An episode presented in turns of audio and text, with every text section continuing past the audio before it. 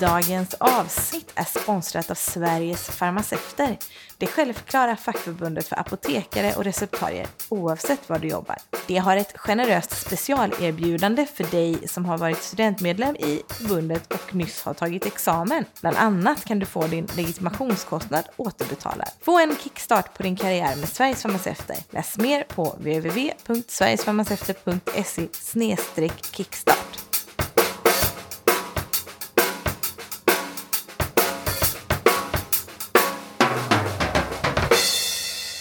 Hej och välkomna till det här avsnittet av Farmaceutpodden med mig, apotekaren Isabella Stenmark.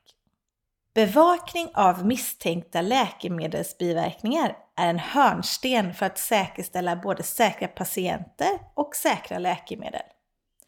Att det finns system för bevakning av misstänkta biverkningar i Sverige kan ha blivit lite mer allmänt känt under pandemin. Men hur är det i andra länder? UMC, eller Uppsala Monitoring Center, har en jätteviktig roll i detta internationellt.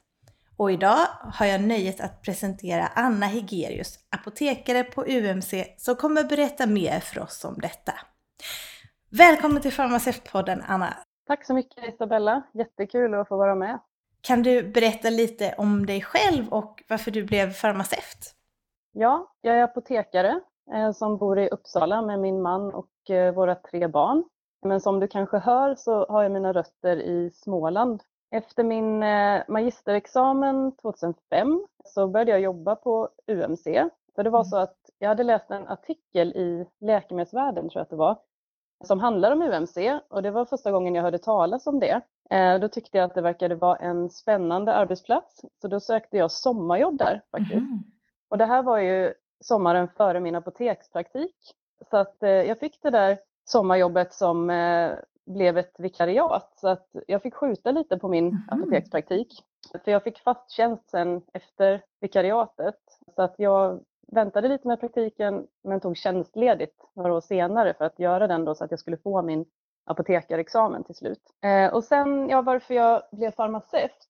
Jag tror det var så när jag gick sista året på gymnasiet så kom det faktiskt en apotekare och berättade om sitt yrke och det var nog första gången jag hörde talas om, om det yrket överhuvudtaget. Och jag kände ju direkt att det där är någonting för mig. Eh, för så många andra som eh, har blivit farmaceuter så gillade jag biologi och kemi, mm. men inte alls matte och fysik. Det var inte min grej. Och sen tyckte jag ju det var väldigt spännande hur kroppen fungerar, men jag tål inte sprutor, jag tål inte att se blod.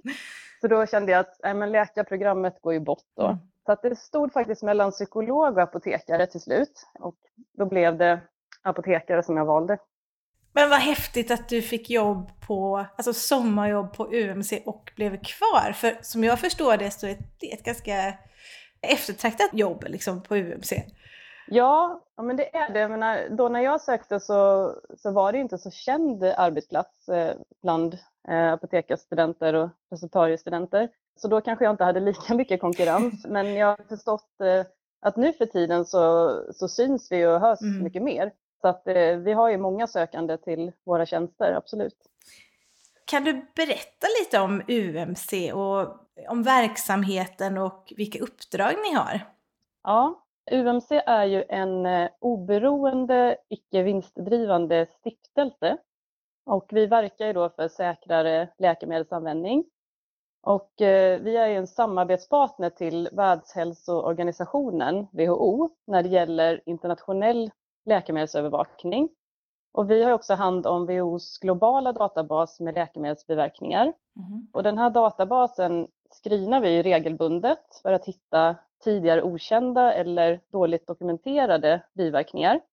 Och vi bedriver också forskning för att till exempel ta fram nya analysmetoder Sen erbjuder vi också olika typer av stöd, till exempel utbildning och olika verktyg till de länder som är med i det vi kallar då WHO Program for International Drug Monitoring, vilket är WHOs globala farmakovigilansprogram. Och vi ger också ut WHO Drug Global som är WHOs globala läkemedelslexikon. Ja just det, Hoodrug. Visst är det det? För att ja, men till exempel paracetamol heter ju någonting annat i USA. Amino... Ja, acetaminofen. Ja tack. Och då, det är just det, det är där man, man kan hitta alla synonymer, visst är det så? Ja, precis, det stämmer. Det är ett bra verktyg. Mm. Vad har du för roll på UMC? Ja, jag jobbar ju framförallt med utbildning och min nuvarande roll är att jag leder utvecklingen av vårt e-learning-program. Mm. Och UMC har ju sedan 1993 hållit en två veckor lång farmakovigilanskurs i Uppsala och det har ju varit deltagare från hela världen. Och först så höll den då vartannat år, men sen i takt med att efterfrågan ökade så har vi kört den varje år. Och jag har varit med i många år och organiserat den här kursen och det har varit superkul, verkligen. Eh, och sen kom pandemin och då insåg vi att okej, okay, nu måste vi nog tänka om lite här. Så den kursen har nu omvandlats till en lärarledd onlinekurs. Då var det alltså pandemin som fick er att börja med distansutbildning? Ja, inte riktigt. Jag menar, även innan pandemin så var det många som inte hade möjlighet att resa till Uppsala i två veckor. Så att vi hade redan börjat satsa på mm. e-learning. Men pandemin har ju verkligen stärkt behovet och värdet av distansutbildning. Och pandemin som du sa tidigare har ju också medfört ett uppsving för farmakovigilans mm. i allmänhet. Så att vi har ju haft ett enormt tryck på våra e-learningkurser. Och det är faktiskt över 10 000 personer från över 150 länder som har gått vår introduktionskurs om farmakovigilans. Oj. Och kursdeltagarna de kommer ju från både myndigheter, hälso och sjukvården, läkemedelsindustrin och akademin. Och vi har nyligen nu i våras bytt till en mycket bättre lärplattform och vi jobbar ju också med att kontinuerligt skapa nya kurser utifrån de behov som finns då. I nuläget så finns våra kurser på engelska och spanska. Mm. Men vi har ju planer på att översätta dem till fler språk så att ännu fler människor i världen ska kunna ta del av dem. Det finns ju säkert många länder som kan behöva informationen där engelska kanske inte är det primära språket. Ja, absolut. Det, det här med språkbarriärer är någonting som vi har haft som en utmaning under alla år och där har vi verkligen sett att när vi har anställt någon som har språkkunskaper, som kan prata på sitt egna modersmål så att säga, med eh, de som jobbar på myndigheter och så vidare i olika länder, då blir det en helt annan kontakt med dem mm. eh, än vad man kan ha då om, om vi bara kan prata engelska och deras engelska inte är på en tillräckligt hög nivå.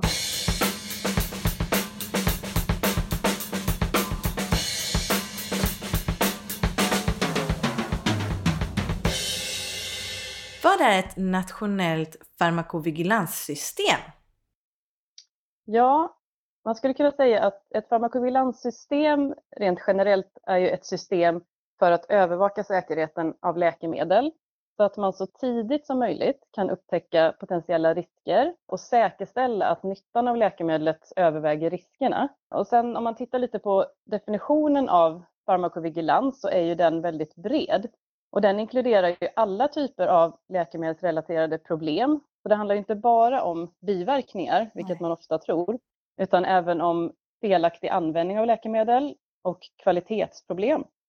Så till farmakovigilans så räknar man ju även till exempel felbehandling, missbruk, eh, antibiotikaresistens och mm. även dålig tillverkning och falska läkemedel. Och det här med undermåliga och falska läkemedel är ju ett enormt problem i många länder. Eh, och utebliven effekt kan ju faktiskt vara en biverkning av ett falskt läkemedel. Ja, och jag som ändå jobbar med farmakovigilans, jag har svårt att greppa att det är så här stort. För det är så lätt mm. att hamna i det här att det är biverkningar. Vad bra att du gör det så tydligt att det är många fler saker som omfattas i det här. Mm. Men varför är det viktigt att det finns ett nationellt farmakovigilanssystem?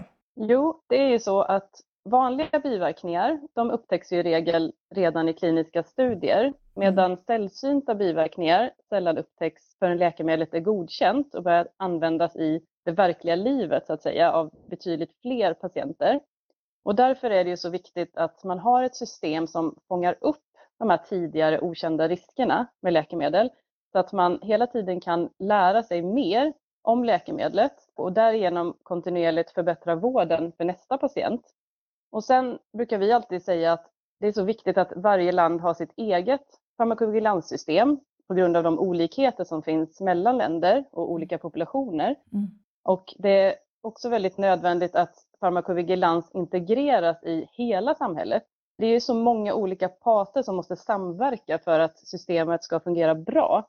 Alltså till exempel både politiker, myndigheter, läkemedelsindustrin, hälsovårdspersonal, patienter, patientorganisationer, akademin och även media. Alla de måste liksom samverka för att det ska vara ett välfungerande nationellt farmakovigilanssystem. Och vilken roll har UMC haft i utveckling och etablering av farmakovigilans-system i låg och eh, medelinkomstländer? Ja, WHOs eh, globala farmakovigilansprogram det bildades ju 1968 och det var ju efter den här neurosedynkatastrofen. Mm. Och sen tio år senare ungefär så etablerades UMC. Mm. Och då var det ju bara ett tjugotal länder som var med i programmet och som då hade inrättat nationella farmakovigilanssystem. Och idag har det här programmet vuxit till över 170 länder. Och UMC har ju hela världen som arbetsfält, men mm. om vi bara ska ta något exempel så kan vi titta på Afrika. Mm. Och då var ju färre än 10 länder med i programmet när jag började på UMC för 16 år sedan. Och nu är över 40 länder med. Så att eh, UMC har ju i samarbete med WHO naturligtvis spelat en nyckelroll i många länder genom att eh, aktivt hjälpa dem då att sätta upp farmakovigilanssystem genom utbildning och att vi har erbjudit olika verktyg som underlättar deras arbete. Och någonting som jag skulle vilja trycka på som har varit en framgångsfaktor för oss, det är ju att eh, UMC-personal har ju liksom varit på plats. Eh, vi har liksom rest till många länder, besökt dem och, och sett liksom hur de har det, hur de jobbar, vilka utmaningar de står inför. Och därigenom har vi kunnat bygga personliga relationer och skapa förtroende. Och det har verkligen spelat stor roll. Och sen även våra, de här två veckor långa farmakovigilanskurserna i Uppsala då har ju också spelat en, en helt avgörande roll. Och jag som jobbar nu då med e-learning, eh, det finns ju så otroligt många fördelar med distansutbildning. Men det kan ju aldrig helt ersätta det mänskliga mötet som faktiskt är viktigt för både nätverkande men också att det liksom stärker den här känslan av att man är del av ett globalt sammanhang.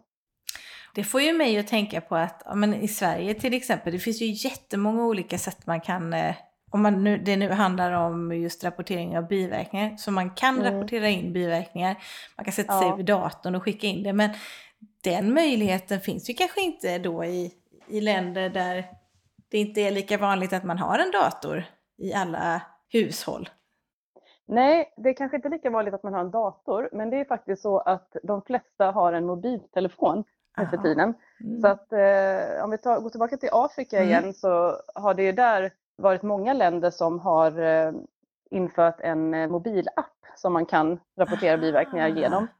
Så att även om man har dåligt internet via kabel så har de flesta en mobiltelefon som man mm då kan liksom, ha internet via och rapportera med.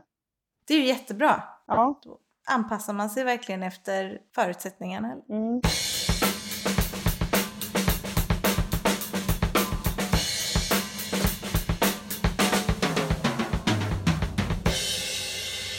Har alla länder välfungerande farmakovigilanssystem numera eller är det fortfarande stora skillnader?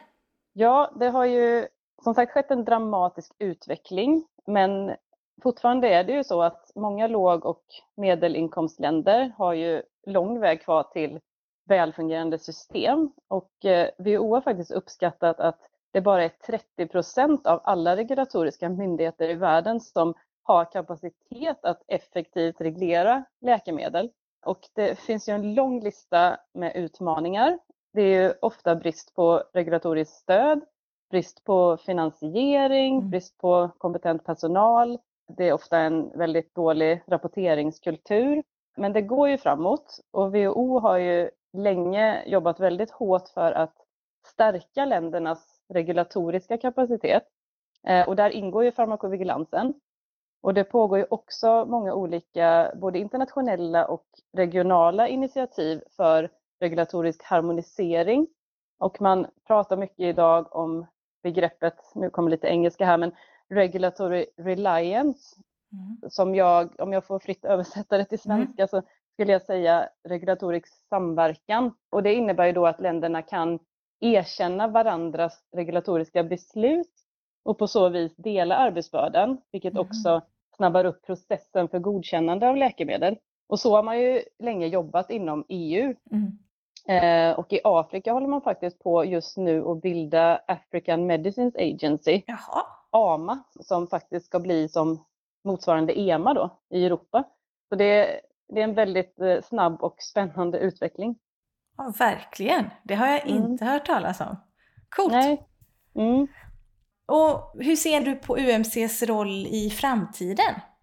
Ja, UMC har ju gått från att eh, från början främst då hjälpa länderna att, att etablera ett nationellt farmakovigilanssystem och börja samla in biverkningsrapporter och få in dem i, i någon form av databas till att vi nu mer och mer hjälper dem att göra någonting med de här rapporterna, att faktiskt analysera rapporterna i sin databas. Och i dagsläget så jobbar vi ännu mer med utbildning eh, än vi gjorde förut och eh, mycket med utveckling av både produkter och tjänster i nära samarbete med både WHO och medlemmarna i WHO-programmet. Så att vi hänger med i den globala utvecklingen och vi strävar efter att försöka tillgodose ländernas behov i takt med att de förändras. För att förändras gör de, för att det, mm. det händer så mycket. Och precis som andra organisationer så måste vi ju anpassa oss för att fortsätta att vara relevanta. Mm. Men, men, det är ju inte bara ni som tar emot eh, rapporter om misstänkta biverkningar. Även eh, myndigheter och läkemedelsföretag tar emot sådana rapporter. Får ni del av den informationen också? Ja, vi brukar ju snarare prata om nationella farmakovigilanscentrum än om myndigheter eftersom mm. de som ansvarar för ett lands farmakovigilans inte alltid finns på en myndighet. Men vi kan använda myndighet ändå nu för enkelhetens skull. Så om vi säger myndigheterna i de olika länderna, de tar emot rapporter mm. och de tar emot från både hälso och sjukvården, från läkemedelsföretag och även eh, i många länder direkt från patienter. Och myndigheterna skickar i sin tur rapporterna till UMC. Mm. Eh, så att vi tar ju inte emot direkt från hälso och sjukvården eller företag utan det går ju via ländernas myndigheter. Okay. Och sen så får ju vi rapporterna på lite olika sätt. Antingen så kommer de via en automatiserad teknisk lösning eller så kan de komma som alltså filer via mail fast lösenordsskyddat. Mm. Eller via Digiflow som är ett webbaserat system för hantering av biverkningsrapporter som UMC tillhandahåller. Eh, och det används faktiskt av över 100 länder idag och det följer den här internationella standarden för rapportering som finns. Och jag har ju hört talas om eh, Vigibase. Hur kommer det in i den här bilden? Ja, Vigibase eh, är WHOs globala databas med över 25 miljoner biverkningsrapporter och ungefär halva databasen utgörs av rapporter från USA Eh, ungefär 20 procent är från EU och 15 eh, procent eh, från låg och medelinkomstländer. Mm. Och alla medlemmar i WHO-programmet har tillgång till rapporterna i Vigibase. Eh, och styrkan med databasen är ju att man kan hitta oväntade och sällsynta biverkningar som inte hade kunnat fångas upp i något enskilt land på grund av att det är liksom för få rapporter i, mm. i varje land så att säga. Men när man lägger ihop då rapporter från många länder i en stor gemensam databas, då kan man ju se olika mönster eh, som framträder. Men hur kommer det sig att det var så mycket från USA? Är de duktiga på att rapportera eller får de mer misstänkta biverkningar? Eh, jag tror inte de får mer misstänkta biverkningar. det är snarare så att eh, de var ju en av de här tio länderna som var med från början och mm. startade WHO-programmet. Eh, så att det är en av anledningarna till att, att det är mycket rapporter därifrån och, mm. och även från, från de andra höginkomstländerna som var med mm. tidigt. Så, så låg och medelinkomstländerna som har gått med mer på senare år, eh, de kan ju inte riktigt konkurrera med, nej, nej. med de länderna som har varit med från liksom 70-talet. Nej, precis. Nej, men då, då, då, det är kumulativt då, det fattade inte jag riktigt. Ja. Men det är bra, då, då fick vi veta det. Man pratar ju ibland om biverkningar och misstänkta biverkningar. Vad är skillnaden på en biverkning och en misstänkt biverkning? Mm.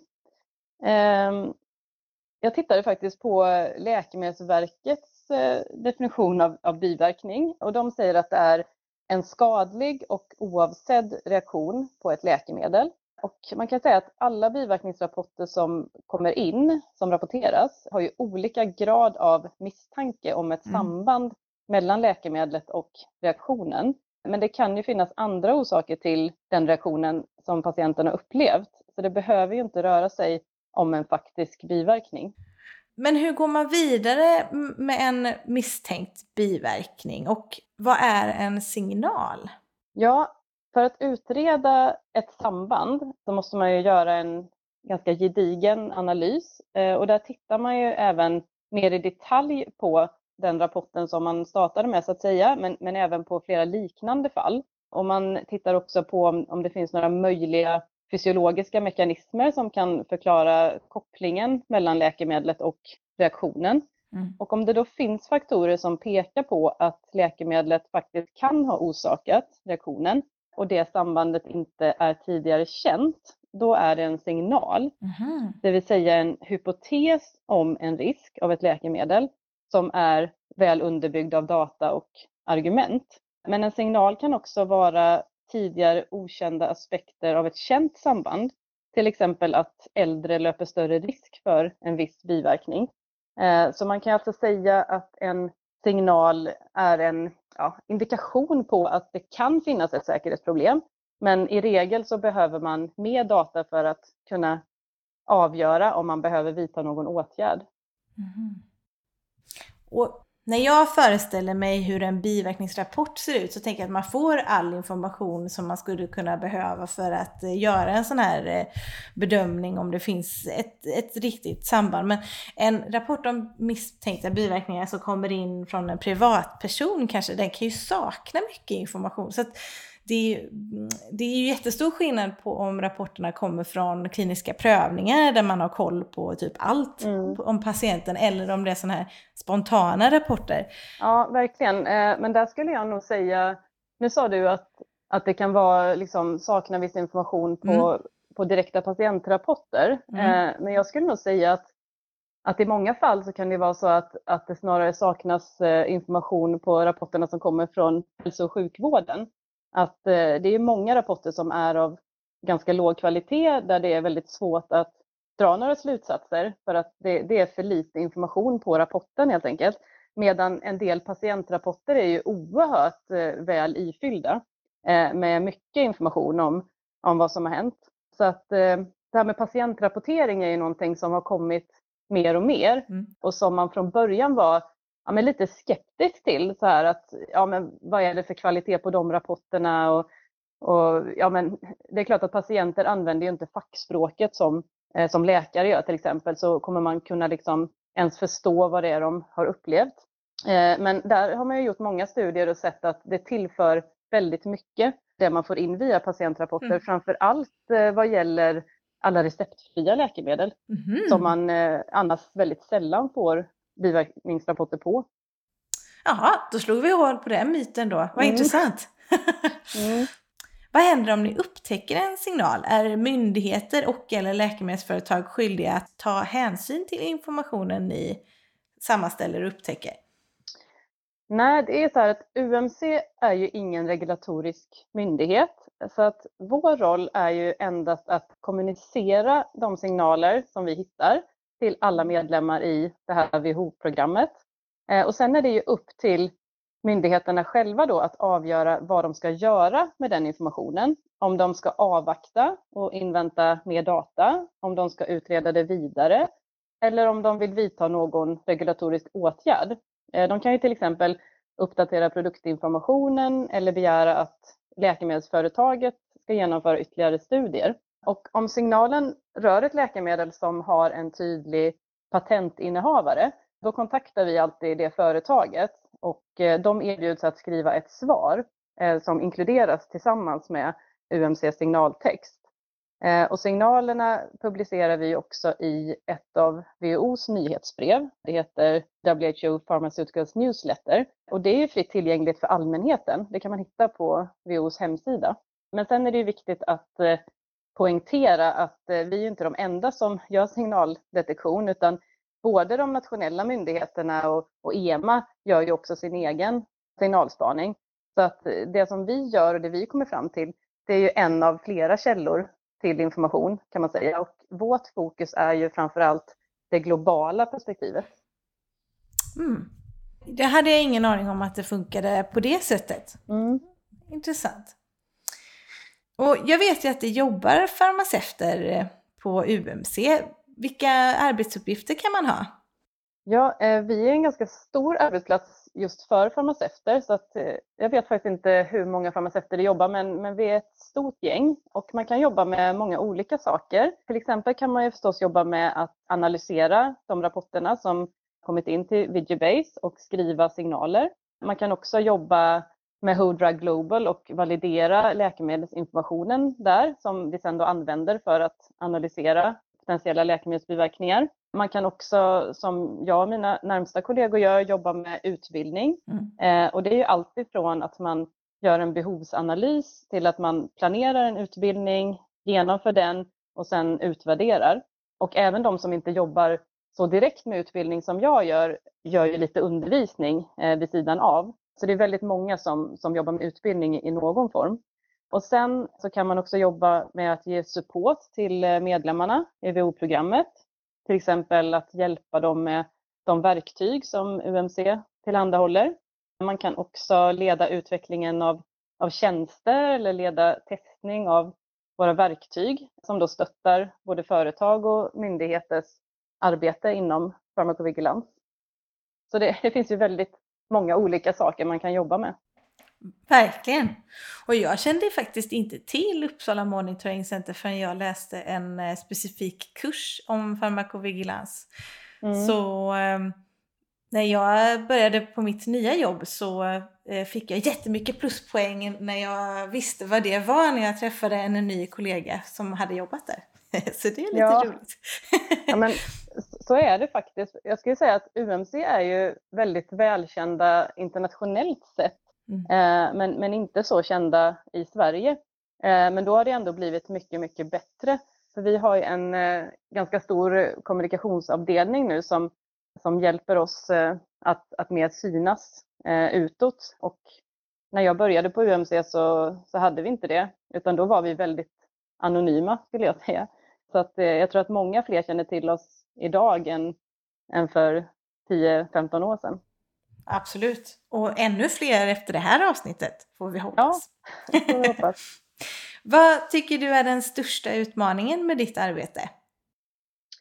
Ja, eh, den frågan kan man verkligen fundera på.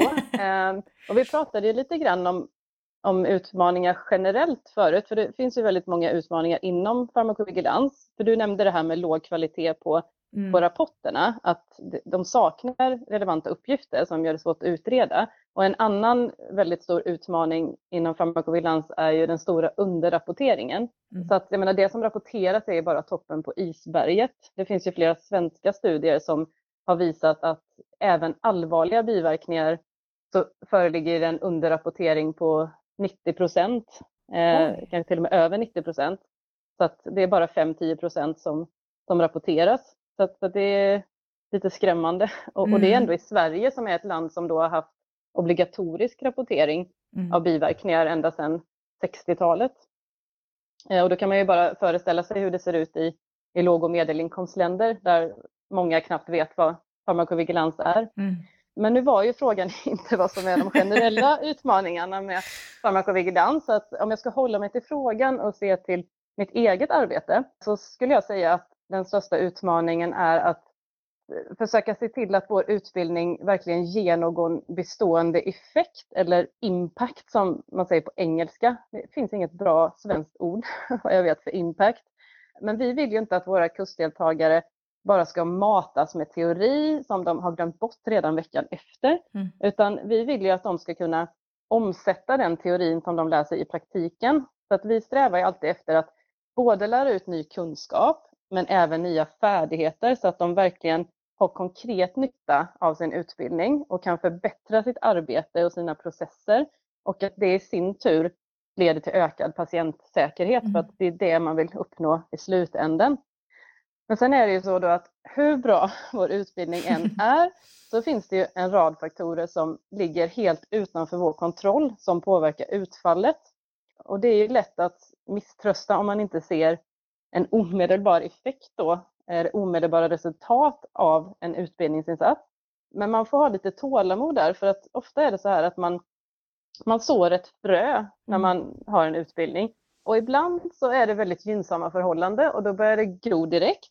Och ibland så tar det längre tid. Det kan ju liksom ta åratal innan man får skörda frukterna av, av det då. Det har vi sett många exempel på under åren. Och sen är det också en väldigt hög personalomsättning i många länder. Så det räcker ju inte att göra punktinsatser och tänka att ja, nu har vi varit i det landet och, och kört en utbildning så nu kan de det här. Utan man måste ju ha en, en mer långsiktig utbildningsplan och det är jätteviktigt att man följer upp varje utbildningsinsats så att man kan dra lärdomar och göra det ännu bättre nästa gång. Vad klokt sagt! Men nu blir jag lite nyfiken. Har du varit iväg i något annat land och utbildat? Ja, ja. Eh, jag har varit i ganska många länder och, och hållit eh, utbildning. Och sen har jag faktiskt, eh, ska se vilket år det var, om det var 2008 som jag åkte till Argentina och faktiskt Mm. vad ska man säga, praktiserade på deras läkemedelsverk. Jaha. Eh, så jag var där i fem, sex veckor och fick ju sitta där och, och jobba med dem och, och verkligen se hur de hade det. Mm. Och, och det var ju en otroligt nyttig erfarenhet att göra det. Eh, för att om man åker till ett land och deltar i, i en eh, utbildning på ja, men en, två dagar, Mm. då ser man inte riktigt hur de faktiskt har det i praktiken. Men åker man dit och blir liksom en del av deras team och, och får sitta ner liksom vid Mm. deras datorer och, och de visar liksom så här jobbar vi, det här är vår databas, så här lägger vi in rapporterna, så här analyserar vi. Då får man en helt annan bild av verksamheten. Absolut. Det kan nog vara nyttigt också eh, när man jobbar så internationellt som ni gör. Mm. Ja, vad spännande!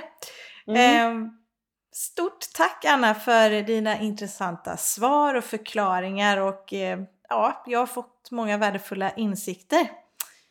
Det här är inte första gången farmakovigilans tas upp i Farmaceutpodden men det är ju ett så stort och så spännande område så att det tåls att upprepas. Tack till alla er som har lyssnat. Tills vi hörs igen så får ni ha det så bra. Hej då! Hej då, tack för att jag fick vara med.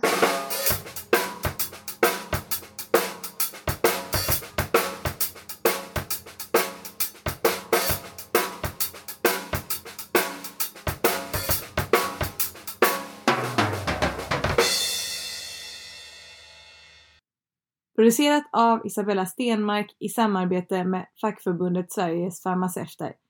Trummor Fredrik Podgorski.